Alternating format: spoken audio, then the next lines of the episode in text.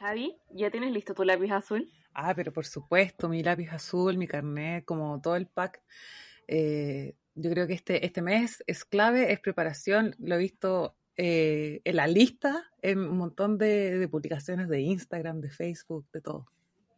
Sí, yo también ya... Yo creo que ya estoy bien con mi mascarilla, ya revisé dónde me toca votar porque me cambiaron el local de votación. ¡Ay, a mí también! Y, y no me toca hacer vocal de mesa. ¡Ay, qué maravilla! Sí, no sé, igual me hubiera gustado participar ahí de esa forma y presente en el, en el proceso. Puede ser, puede ser. Yo creo que no me molestaría tanto, pero como que en este momento en particular me da un poquito de cuco, pero obvio que va, siento que van a tener que tomar todas las medidas necesarias. Yo creo que votar es súper importante y es un momento de participación que, que no se puede dejar pasar, pero yo creo que no es la única forma también de participar, pues. Para nada. Hay muchas maneras y yo creo que hoy deberíamos buscar cuáles son esas maneras.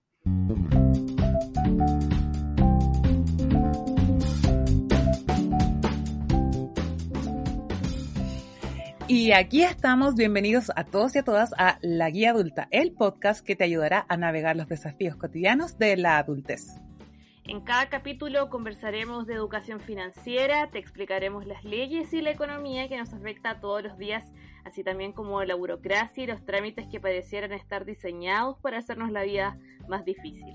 Todo esto de la mano de expertos y ciudadanos como tú, que nos ayudarán a guiarte de forma fácil y sencilla en esta travesía sin fin que significa ser adultos.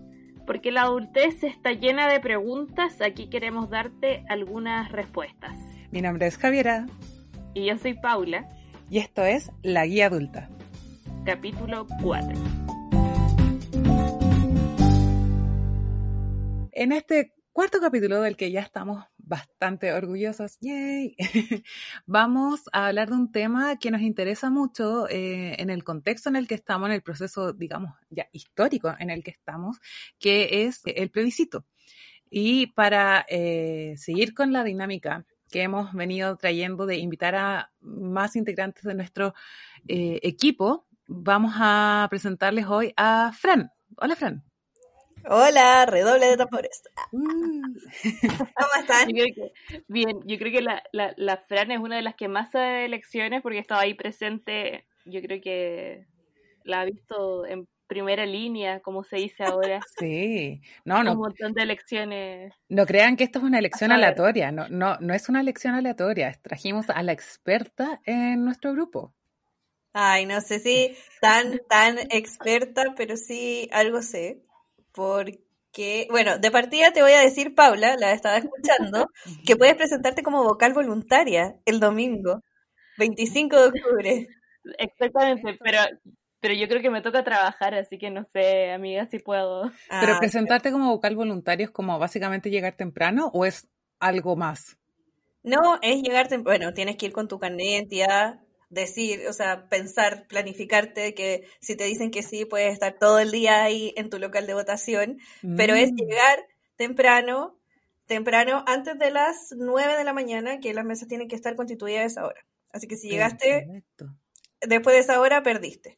Pero entre las ocho y las nueve, y hablar con el delegado del local de votación y decirle, hola, ¿sabe qué? Quiero ser vocal voluntario. Y él ahí te ubica amablemente en una mesa y tú le facilitas mucho el trabajo. No es porque yo sea delegado del local de votación y lo esté llamando a ser vocal voluntario. No, pero me encanta, me encanta, porque siempre se habla de ser vocal de mesa como un cacho, como, oh, qué bueno, no, me, no salí. Pero ¿por qué no? ¿Por qué no animarse y ir voluntariamente? ¿Por qué sí. no? Además que Eh, es un proceso histórico el que estamos viviendo. De todas maneras. Qué mejor que ser vocal voluntario en un proceso histórico. Claro, es una anécdota que uno puede contar en, en los años que vienen. Eh, pero como hablábamos también al principio, bueno, votar es una de las formas quizás más, eh, en mi opinión, más fácil de participar, pero no se agota ahí, como la participación ciudadana es bastante amplia y eso es lo que también queremos hablar en este capítulo eh, de la guía adulta. Yo no, no sé si eh, ustedes han participado de, o qué piensan que es la participación ciudadana, si han, han estado en algún tipo de organización ahí eh, involucrada. Yo estuve en un movimiento político, no voy a decir cuál, porque ya no me identifico con ese movimiento político. He sido scout también, muchos wow. años, muchos, como doce años, y creo que eso también es una súper buena forma de participar, como aportando algo a la comunidad, pero no, no como lo ve la gente de la manera política, sino que aportando algo a tu comunidad donde vives, como mejorándolo.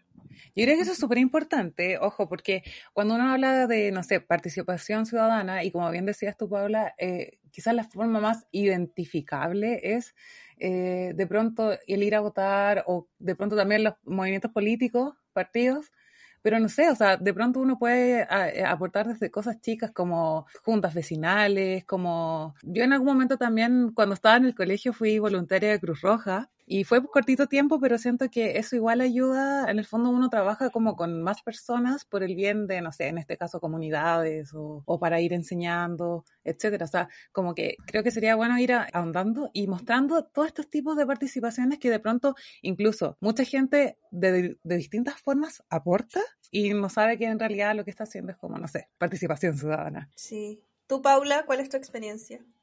Yo, eh, mi experiencia, bueno, yo he participado en cosas más chicas en el, como en el ámbito político, quizás en campañas más locales, uh-huh. y, y, y haciendo cosas ya más, más pequeñas, no sé, apoyando en, en eventos de recaudación, o, oye, no sé, usando banderas, qué sé yo.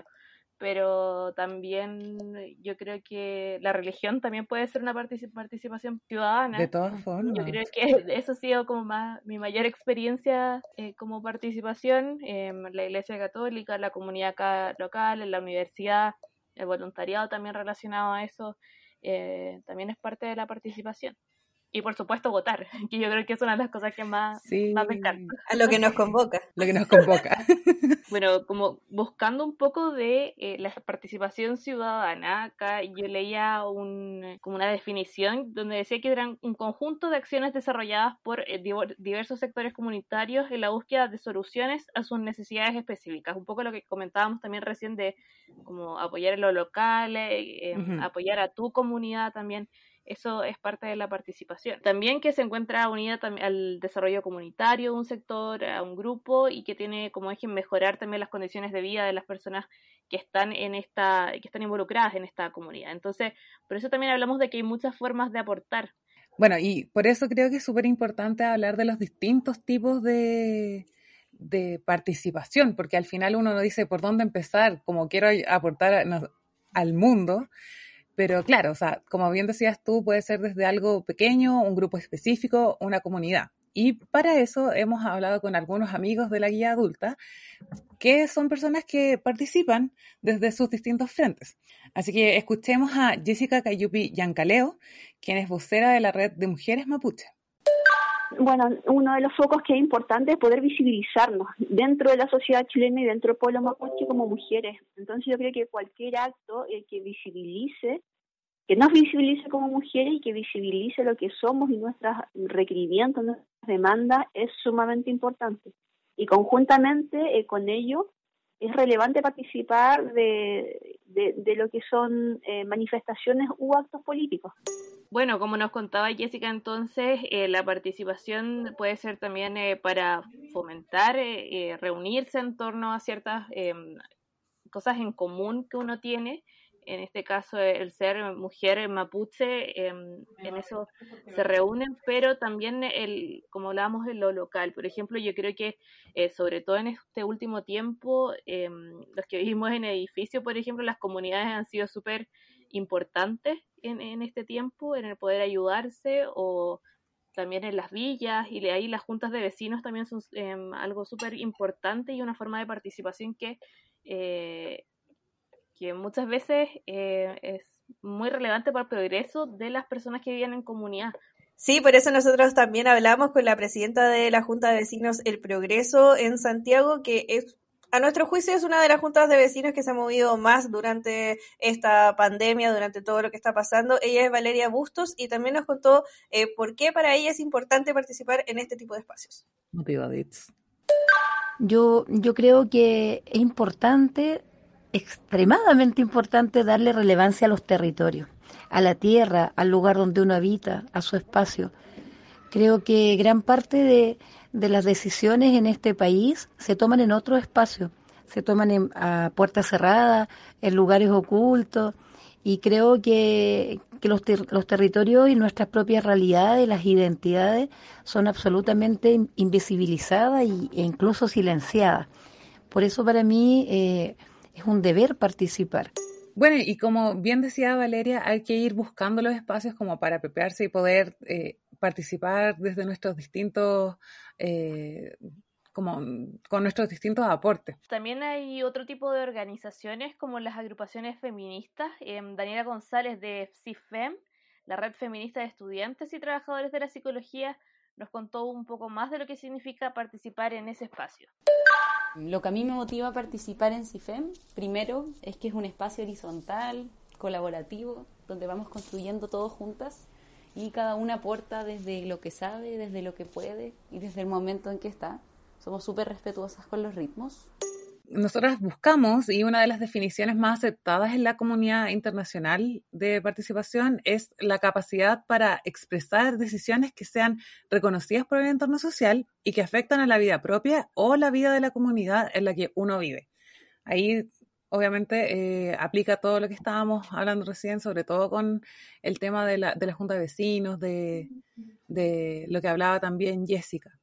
Eh, sí, pues y además de esa definición, o sea, también existen distintos tipos de participación, porque está la participación que es pública, que es como global, que incluye a los partidos políticos, la participación ciudadana, uh-huh. Según yo, eh, entendía como los partidos políticos y organizaciones que pretenden hacer un bien como más país, que eh, la participación privada, que es donde está la participación social y comunitaria, y ahí podríamos incluir, por ejemplo, a las juntas de vecinos. Claro, y también hay otros tipos de clasificación de lo que significa la participación ciudadana. Ya hemos hablado un poco lo que es la participación política, eh, esta participación que es más eh, directa, que tiene que ver votando en, en las distintas elecciones, Eh, ocupando también los cargos públicos, eh, siendo diputado, senador, concejal, core, eh, etcétera, eh, bueno, participando en partidos políticos eh, también, y hay una forma indirecta que puede ser mantenerse informado sobre la coyuntura política. Eso también es parte de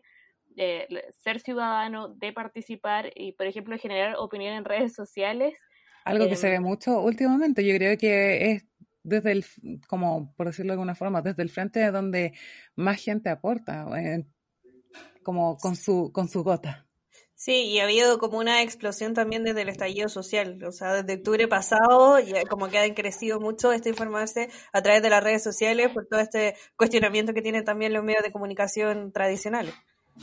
Claro, pero también tiene que ver con eh, poder difundir tu opinión, tu visión uh-huh. de lo que está pasando. También, aparte de, de informarse, como poder crear un debate, eh, ojalá siempre con respeto. Pero con eh, respeto.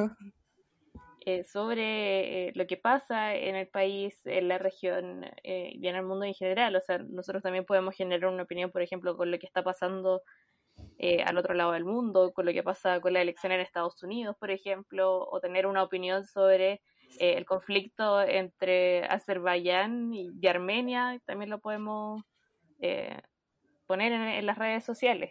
Eh, bueno, y ya que estamos hablando de redes sociales, ¿ustedes conocen, han visto alguna vez a Chayán Constituyente en Instagram? Obvio que sí, obvio que está ahí seguido. Bueno, en La Guía Adulta hablamos con Rodrigo, uno de los administradores de Chayán Constituyente, y nos contó sobre la importancia que tiene para ellos participar a través de las redes sociales y también un poco de la labor que ellos hacen con este Instagram. Aterrizar un poco toda este, esta discusión y darle un efecto práctico, ¿no? A entrar a desmentir lo que se dice y entrar a debatir y, claro, a dar cómo este efecto, cómo esta discusión incumbe en todos nuestros intereses nacionales.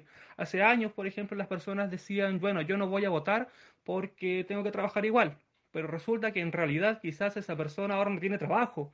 Entonces, todos estos efectos prácticos hay que aterrizarlos con diálogo y con toda esta idea constituyente y cómo afecta, en fin y al cabo, nuestra, en nuestra vida diaria.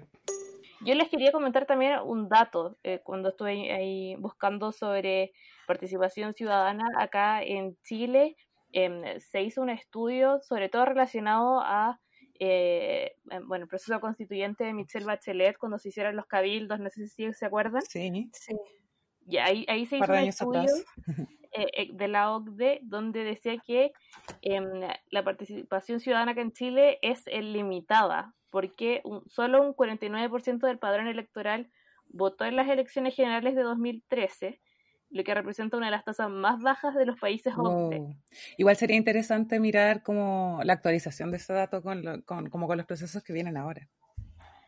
Claro, pero de hecho acá después lo comparan con las elecciones municipales de dos mil dieciséis, yeah, y de ahí la tasa de participación fue aún más baja, un treinta y cuatro coma nueve por ciento, que es bastante bajo y bajísimo. También tiene que ver con eh, que ahora el voto es voluntario.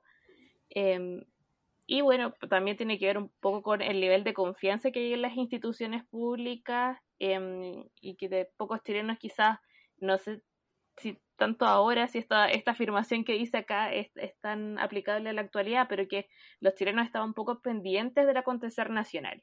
No, entonces, sin duda, yo creo que eso ha ido evolucionando.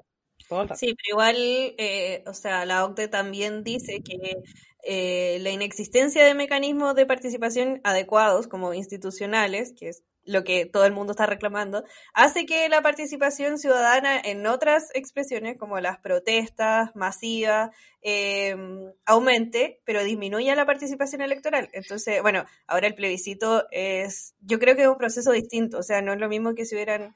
no sé, ahora vinieran las elecciones municipales, por ejemplo, que son las próximas elecciones que vienen, uh-huh. Yo creo que se mantendría, o sea, esa es mi opinión, como que se mantendría la baja, pero ahora como es el plebiscito y tiene que ver con todo, todo se canaliza, como las protestas masivas en, en el plebiscito, como en cambiar la constitución, eh, igual yo creo que va a aumentar, y que la gente sí. está muy pendiente.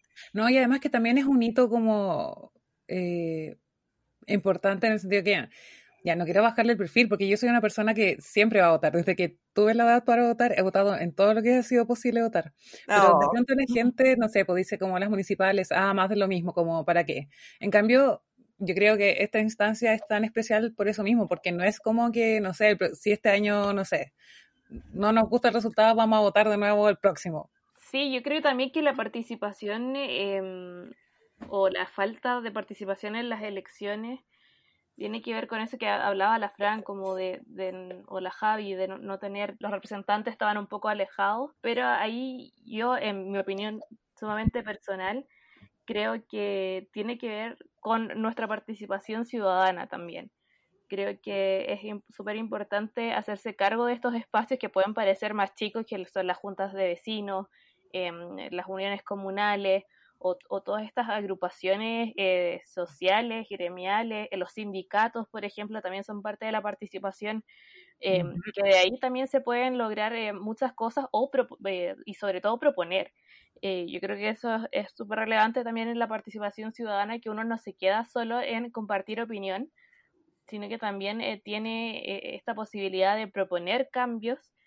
Y ahí nos quedamos quizá un poco corto con en nuestra conexión con los representantes políticos, los representantes formales, que quizás no hemos tenido las instancias como para poder eh, hacer llegar en, en las propuestas eh, y que se conviertan al final en, en, en ley o, o etcétera. Eh, yo creo que ahí es súper importante también pensar que con el voto no, no se agotan todas nuestras instancias de participación, que sí, es súper relevante, pero el hacerse parte desde los eh, grupos más chicos y, y también ofreciéndose a, a participar en las elecciones, o sea, ser candidato también eh, es súper relevante y, y, Oye, y se y puede entonces, lograr. En todo caso, son cosas que se pueden hacer incluso desde chicos, o sea, si pensemos, no sé, muchas muchas de las personas que a lo mejor nos están escuchando ahora, Eh, participaron en el colegio como, no sé, presidentes de curso, eh, del centro de alumnos, eh, no sé, yo, yo, a mí me gusta pensar que toda participación es valiosa, onda, no sé, pensemos en las chicas de Calypso, ellas hacen también como... Eh, ellas hacen mucho trabajo social también. Trabajo social, ¿o no? Sí, no se quedan ahí, y en el fondo también, como en la línea de lo que decía la Paula, yo creo que está bien mirar como en lo general, como en lo macro, pero también hay que mirar en lo micro, porque yo no puedo estar peleando como porque mejoren las condiciones si tengo una persona al lado que, su, que veo que sus condiciones no son buenas y que tengo la capacidad de ayudarlo, de armar algo con, no sé, con mis vecinos. Seguime en el ejemplo de la Junta de Vecinos, pero eh, de armar algo con mi comunidad para que pueda mejorar todas estas eh, también agrupaciones de vecinos, juntas de vecinos que se juntan, valga la redundancia, para lograr mejoras en sus casas, para poner paneles solares, para tener una rebaja importante, para que a los adultos mayores no les falten cosas. Todo eso también es válido, y mientras uno más se va a, apropiando de los, de los espacios pequeños, más puede ir como alzando la voz y creciendo y, y teniendo opinión en los espacios más grandes. Eso. La unión hace la fuerza, como dicen. Ay, me encanta. Muy cierto. Al final yo creo que esto es un tema también como de apropiarse de espacios eh, y, y de empatía. Como que al final es como quiero, quiero vivir mejor, pero quiero que también las personas que viven conmigo o a mi alrededor o que comparten conmigo en distintas instancias también vivan mejor. Baden Powell, el fundador de los Scouts, para quienes no saben quién es, tenía una frase muy importante que era dejar el mundo mejor de como lo encontramos. Y creo que ese es, es lo que hay que tener siempre presente. A ver, podemos aprovechar de citar gente. Yo quiero citar a Harry Styles. Treat people with kindness. También. Como muy importante. Como, traten a la gente con amabilidad. Es como trata como trata como quieras ser tratado, algo por el estilo. No sé. El filósofo Harry Styles. Sí, por muy supuesto. Bien. Tenía que aprovechar de, de incluirlo. Perdón. Muy eh, bien. Muy bien, sí, está bien. Lo probamos en, en la guía adulta. En la guía adulta. Ya, me encanta. Bueno, hemos estado hablando un poco de la participación política y hemos hablado también de que está un poco mal vista quizás el ser eh, militante de un partido. Eh, ahí la Fran también contaba su experiencia en, en un movimiento. Del eh, que ya no quiere hablar, o sea, como identificarse. Eh, ya no se identifica. Eh, bueno, pero yo creo que también uno, uno puede sentirse cercano a, a, lo que, a lo que dicen los partidos políticos eh, y también puede tener la decisión de militar, ¿no? Uh-huh.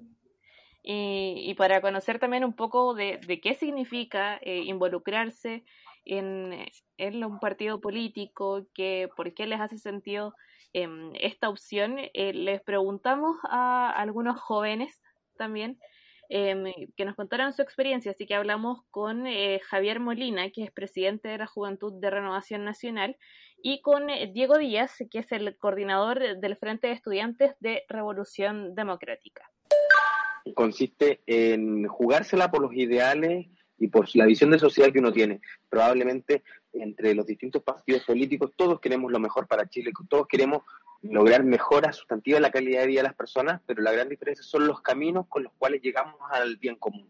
En nuestro caso, nosotros creemos en el, en el mérito de las personas, en el esfuerzo individual, en la defensa de la libertad, como un medio para por, poder conseguir ese bien común.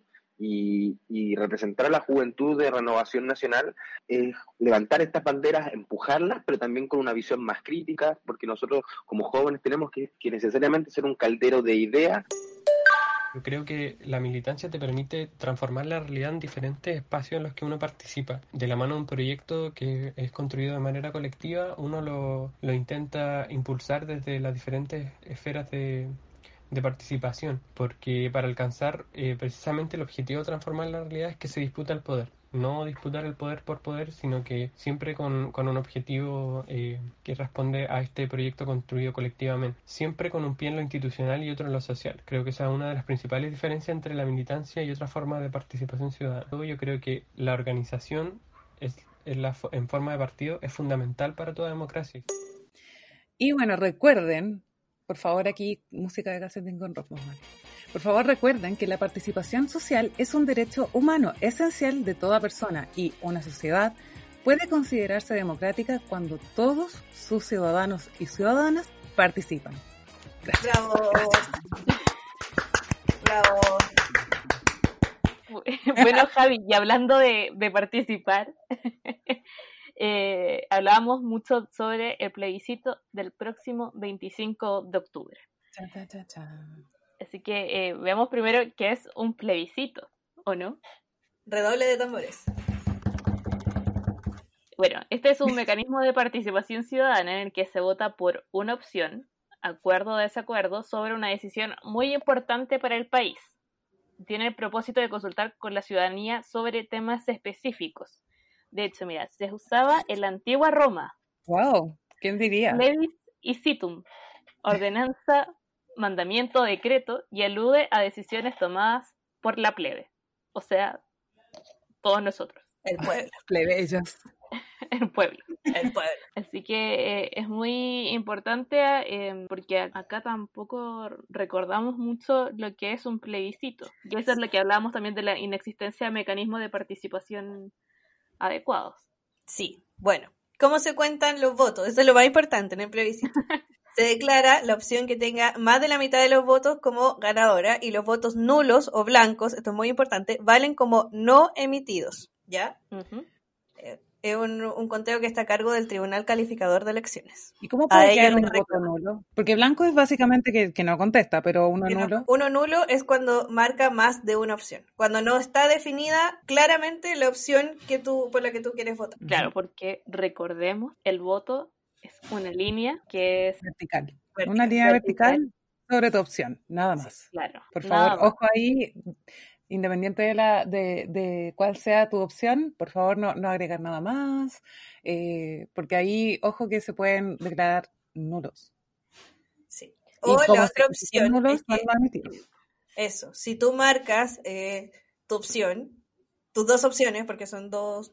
papeletas, y en alguna de las papeletas, no sé, haces un corazón, dibujas eh, algo que no voy a decir, pero que se dibuja mucho. Eh, o escribes un mensaje también. O escribes un mensaje alusivo a tu causa. Eh, el voto puede, eh, puede ser válido, sí, pero va a haber una pelea en la mesa, tienes que pensar en eso. Porque eh, los apoderados van a reclamar, porque hay algunos apoderados que pueden pedir que lo invaliden y otros apoderados que digan como no, está marcada claramente la preferencia, y esos quedan como votos objetados que van en un sobrecito aparte. Los votos así objetados. Que, ojo, no, no, no dibujen a Batman, no voten por Britney Spears, por favor. O si lo van a hacer, tengan en consideración de que un apoderado de su opción va a tener que defender su voto. Sí. Bueno, y puede no contar, finalmente. Sí. ¿Qué más? Cosas, datos de las elecciones uh-huh. como básicos. O sea, no sé si tan básicos, pero pueden votar la gente mayor de dieciocho años siempre que no haya sido condenado a pena aflictiva. Eso significa no haber estado tres años, eh, no haber tenido tres años de reclusión o presidio. Pueden votar los extranjeros con más de cinco años en Chile, mayores de dieciocho y sin pena aflictiva también. Y los chilenos en el extranjero, ahora también, pueden votar. Y muy importante, si tienes tu carné vencido, puedes ir a votar también, siempre que tu carné haya vencido de, de noviembre de dos mil diecinueve en adelante. ¿Qué más podemos contarles? Que, eh, por ejemplo, eh, un voto asistido no necesita carné de discapacidad para quienes eh, necesitan este tipo de, de voto eh, y que puedan pueden ser también asistidos por un tercero que los acompañe o por el presidente de la, de la mesa, también puede ser. Y ahí el tercero que lo acompaña puede asistir en todo el proceso, desde el ingreso, la votación misma y el dejar el voto eh, en la urna. Oye, a mí me pasó una vez cuando, eh, cuando estaba en el colegio todavía y era Cruz Roja, voluntaria Cruz Roja, eh, me tocó ir a un colegio a apoyar, digamos, con primeros auxilios durante elecciones. Y de hecho llegó una abuelita eh, que estaba como, como no, no sé por qué, bueno, necesitaba ayuda y me pidieron que por favor entrara con ella. Y, y bueno, ahí, oh, ahí uno tiene que ser súper responsable, porque ella, por ejemplo, me, en ese momento me preguntó así como, casi como, ay, ¿dónde tengo que poner la rayita? Y así como, bueno, yo no le puedo decir, yo no le puedo decir por quién votar, así que bueno, vote usted por quien considere mejor. Fue extraño. Sí, muy importante. Si no tienes a nadie que te asista en ese momento y necesitas ser asistido, te puede asistir el presidente de la mesa. Y si no, tú tienes que decir, ahora, como estamos en pandemia y la entrada no es libre a los locales, uh-huh. tienes que decir que tienes vas con una persona porque necesitas un voto asistido. Yo creo que no está de más también eh, recordar las preguntas que van en este voto, en, o sea, en estos dos papeletas que se van uh-huh. a entregar el veinticinco de octubre. Va a ser, eh, ¿quiere usted una nueva constitución? y ahí las alternativas son apruebo, rechazo. Y la segunda cédula, eh, la pregunta es, ¿qué tipo de órgano debiera redactar la nueva Constitución? ¿Convención mixta constitucional o convención constitucional? Esas son las opciones que están en el plebiscito, como les decíamos, marcar una preferencia. En cada una. Eh, sí, y en este caso eh, ambas cédulas se les van a entregar, no son contradictorias entre sí. Sí, o sea, en el fondo, independiente si uno quiere aprobar o rechazar el que haya un proceso de una nueva constitución, igualmente puede votar qué tipo de organismo redactaría esa nueva constitución. Exactamente. Y algo que ha dado vueltas eh, mucho, yo creo que en las redes sociales esta última semana, ¿Mm? tiene que ver con eh, el hecho de hacer campaña, sí. ¿no? Que no se puede vestir algo que haga alusión a la preferencia, o sea, no podemos andar mostrando nada que diga, por ejemplo, apruebo, o una mascarilla que también han estado, o una chapita, o lo que sea. Un eh, claro, no, no se puede ver ninguna, eh, nada que haga eh, referencia a una preferencia, porque yo creo que, tiene, yo creo que al final todos tenemos que estar súper cuidadosos, porque puede ser, onda, ni siquiera algo que sea una mascarilla que diga prueba, onda, yo podría llegar con una polera, con una A gigante, que podría ser una polera que tengo del año de la Cocoa, pero aún así, no sé, pues, alguien podría reclamar. Eso mismo les iba a comentar desde el Servel, las instrucciones son súper claras, no se, no entra nadie, y de hecho es como, ni siquiera es como del Servel, la ley lo dice, como no puede entrar nadie que tenga algo alusivo a las campañas o a lo que se está votando, no se puede, está prohibido. Fran, y yo te quería consultar también si nos podéis contar un poco más de cómo va a ser el proceso, eh, entiendo que también ahora eh, se extendió. El, Aprovechando el, tu expertise. El horario sí. de votación, todas esas cosas. De partida, las personas tienen que volver a revisar eh, hoy día, si no revisaron ayer, eh, porque se volvió a emitir la lista de vocales de mesa. No reviso, voy a revisar. Porque a principios de la semana pasada eh, la gente podía excusarse. Los, los que salieron vocales de mesa la semana pasada podían excusarse. Y eh, ayer, diez de octubre, se eh, lanzó de nuevo la lista de vocales, así que revisen, revisen, revisen, revisen. No en se el confíen. Servel, ¿cierto? En el Servel. ¿Qué más? Los que salieron vocales de mesa tienen que ir el sábado a las tres de la tarde a constituir sus mesas. Por favor, eso es algo súper importante también, porque ahí se ponen de acuerdo para el día siguiente, hacen favor, todo el proceso más fácil, hacen todo el proceso más fácil, tienen una capacitación, les explican cómo va a funcionar todo, sobre todo para los vocales nuevos, es súper importante que vayan y que no lleguen tan perdidos el domingo. El domingo las mesas se empiezan a constituir a las ocho de la mañana, no se pueden repartir los materiales antes, aunque estén los cinco vocales de la mesa, no se pueden repartir los materiales antes, por ley. Y eh, yo al principio dije que a las diez de la mañana terminaban de constituirse, o sea, a las nueve, y es a las diez, me equivoqué, tienen una hora más para llegar los vocales voluntarios. Mm. Y eh, va a haber también, eh, bueno, va a funcionar durante todo el día hasta las ocho de la noche, ya no hasta las seis de la tarde, va a ser hasta las ocho. Es como un poco para descongestionar a la gente. Sí, porque además va a haber un horario exclusivo para los mayores de sesenta años, que es entre las dos de la tarde, entre las dos y las cinco de la tarde. Y ahí es horario exclusivo para mayores de sesenta años, pero se entiende también que si hay un mayor de sesenta años, una embarazada, un enfermo crónico en la fila, por favor, déjenlo pasar, que sea una persona preferencial, sí, claro, para que pueda salir también. Recordemos que estamos en un contexto de pandemia, entonces tampoco queremos hacer un contagio masivo o cualquier cosa que pueda pasar. Aquí se entremezclan las cosas, porque al final es como participación ciudadana, sí, estoy haciendo como mi, mi, mi labor, cumpliendo con mi responsabilidad, pero también hay que tener empatía como al mismo tiempo. Eso, hay que pedir, yo en lo personal, en verdad les pediría mucha paciencia, porque no se sabe cuánta gente va a participar y hay un aforo reducido en los colegios de votación, entonces la gente va a tener que esperar afuera, van a tener que entrar por turno, los vocales también van a estar cansados, entonces eso, muy importante la paciencia, el bloqueador y el lápiz azul. Ay, y tomar agüita antes de salir de la casa, antes de salir de la casa, porque bueno, uno anda con mascarilla, es, raro, es como que es difícil tomar agua. Eso, tendría que alejarse mucho para tomar agua. Exactamente. Y bueno, el alcohol gel, como, como les decía, también va a ser relevante ahí. Y por favor, el carnet de identidad, llevarlo, tenerlo a mano. O el pasaporte. También ahí. Para esos dos. Si yo, por ejemplo, voy con mi licencia de conducir, que no tengo, pero si la tuviera. No. No puedes votar ni con la licencia de conducir, ni con el papelito que te entregan cuando sacas carnet nuevo y no te lo han pasado físicamente. ¿Pase escolar tampoco? No. ¿Y tarjeta del banco tampoco? Tampoco. Carnet o pasaporte. Fran, y lo otro que te quería preguntar, y las medidas sanitarias para los vocales. Para los vocales de mesa, lo tengo, te lo digo al tiro. Va a haber un kit que se les va a entregar junto con la cajita a los vocales de mesa, donde va a haber dos eh, mascarillas tipo K N noventa y cinco por persona, o sea, por vocal de mesa, para que se cambien durante la jornada.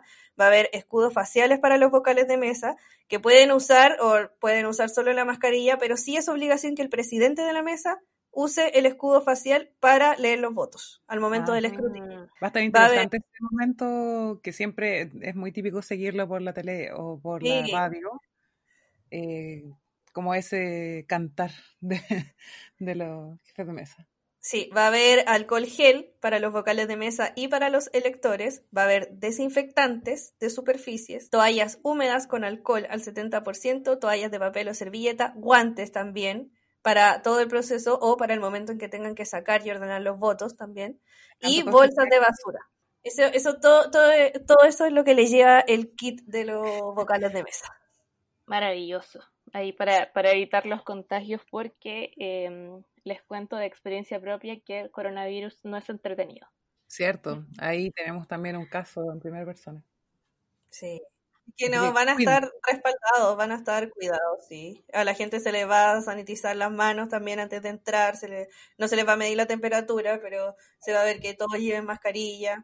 Súper. Eh, o sea, igual eh, todo esto o sea, es un tremendo esfuerzo para tratar de asegurar y que uno pueda ir y votar eh, tranquilo. O sea, todos ten, y a pesar de esto también hay que decir que todos tienen que poner de su parte. O sea, se están poniendo todas estas medidas de prevención de este lado, uno cuando vaya a votar también, como uh-huh, sean responsables. ¿Ustedes se acuerdan cuando fueron a votar por primera vez? Sí. Sí. Pero más me acuerdo, se, según yo, yo llegué a la mesa y pude votar así al tiro. Ni siquiera me acuerdo qué elección fue, pero lo que sí me acuerdo fue cuando me fui a inscribir en el libro para poder votar.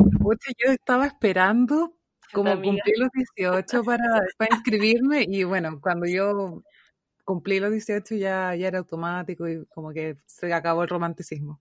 Sí, pues nosotros me fui a inscribir con una de mis mejores amigas, que hecho votamos en la misma mesa, y oh. eh, pero al año siguiente, no me acuerdo si fue como al como semestre siguiente o al año siguiente, pusieron esto de, lo, de la inscripción automática y el voto voluntario. Que yo siempre quise votar, yo de hecho soy fan de las elecciones desde siempre, yo cuando chica me levantaba a las siete de la mañana y empezaba a ver la transmisión desde esa hora. No, hasta, la Paula, al final. Para, para todos los que nos escuchan, es la persona más adulta que conozco, ella es la líder. Ella es la, es la líder de la guía adulta. De la guía adulta, de verdad. Cero. Escríbanle, ah, ya, no mentira.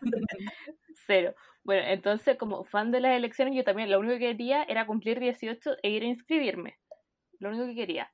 Eh, pero con eh, la inscripción automática, eh, bueno, más simple eh, se me hizo. Pero el tema es que cuando yo cumplí dieciocho, no hubo elecciones como por dos años. Oh. Entonces fue ese periodo entre medio en que no había elecciones y yo ahí como, pucha, y bueno, ¿cuándo puedo votar? Por favor. Y bueno, cuando voté ya, sí, también he participado de todas las elecciones, incluso he votado en primarias de un sector que no era el mío, pero voté igual. ¿Estabas inscrita, estabas inscrita en un partido? No, no, no, no, pero ah. decidí votar en ah, ahí. Ah, ah. No, a mí me pasó que cuando yo fui a las primarias me, me di cuenta que estaba inscrita en un partido en el que yo jamás, jamás me había como inscrito, o sea, que yo supiera. Yo creo que ahí, firmando ahí por las ballenas, de pronto bueno, como me atraparon y tuve que ir a renunciar. ¡Ay, qué heavy! No, a mí nunca me ha pasado nada de eso, qué triste, pero... O sea, igual... no fue tan terrible, o sea, como que fiel, al final igual voté porque era como parte del proceso, pero fue como, sí. como llegar a la mesa y me dijeron así como, sí, es que usted está inscrita en un partido, y así como, pero ¿cuándo? ¿Pero ¿Dónde? ¿Cómo? ¿Cómo?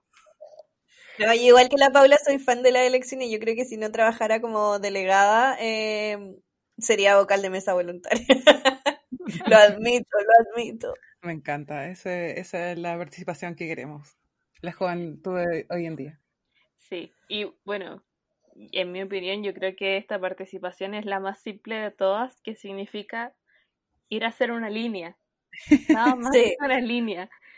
Por eso para mí es muy importante participar, pero como hemos hablado en todo el capítulo, no quita eh, que la, o, las otras organizaciones también sean súper importantes, sí. o sea, la, la participación en fundaciones, organizaciones religiosas, eh, las juntas de vecinos, centros culturales, artísticos, los centros de madres, sobre todo los clubes deportivos, que todo eso significa participación eh, ciudadana y, y liderarlos también eh, es súper importante. Sí. Muy en cierto. resumen, tratar de aportar desde donde, en resumen, tratar de aportar desde donde puedan, desde donde se sientan cómodos y desde donde sientan que pueden aportar. Fin. Sí. Y puede ser que no tengamos una democracia perfecta, pero eh, es el sistema que nos rige y, y sí o sí podemos hacer algo, algo mejor. Dejemos el mundo mejor de como lo encontramos. Sí. Bueno, ahí en este capítulo ahí hablamos un poco de, sobre la participación eh, ciudadana, sobre la importancia de este plebiscito, así que eh, dejamos a la Fran también, que va a tener mucho trabajo eh, en este fin de semana, el próximo, del veinticuatro, el veinticinco, ahí va a estar eh, bien ocupada, así que Fran, muchas gracias también por eh, explicarnos el proceso. Gracias por todos los tips y información. Ay. No, gracias a ustedes por invitarme, claro, veintitrés, veinticuatro, veinticinco y veintiséis, ahí voy a estar yo trabajando por este proceso constituyente, así que vayan a votar, por favor, esa es la invitación más importante, y muchas gracias, no sé, nos encontraremos en alguna próxima guía adulta. Y eso es todo lo que tenemos para ustedes sobre participación ciudadana. Esperamos haber dado respuesta por lo menos a algunas de sus preguntas y no olviden informarse muy bien, revisar de nuevo si es que son vocales de mesa o no y la checklist que estaremos subiendo próximamente para que no olviden nada el día de las votaciones. Los invitamos a todos y a todas a dejar en los comentarios de nuestra cuenta de Instagram o en YouTube sobre qué temas de la vida adulta les gustaría que tratáramos en los próximos capítulos de este podcast. Y tampoco olviden seguirnos en nuestras redes sociales, revisar nuestro blog en la guía adulta punto c l donde van a encontrar toda la información de los capítulos y compartir este podcast y compartir este podcast con quienes crean que les pueda servir o interesar o interesar. Nos vemos en una próxima edición de La Guía Adulta.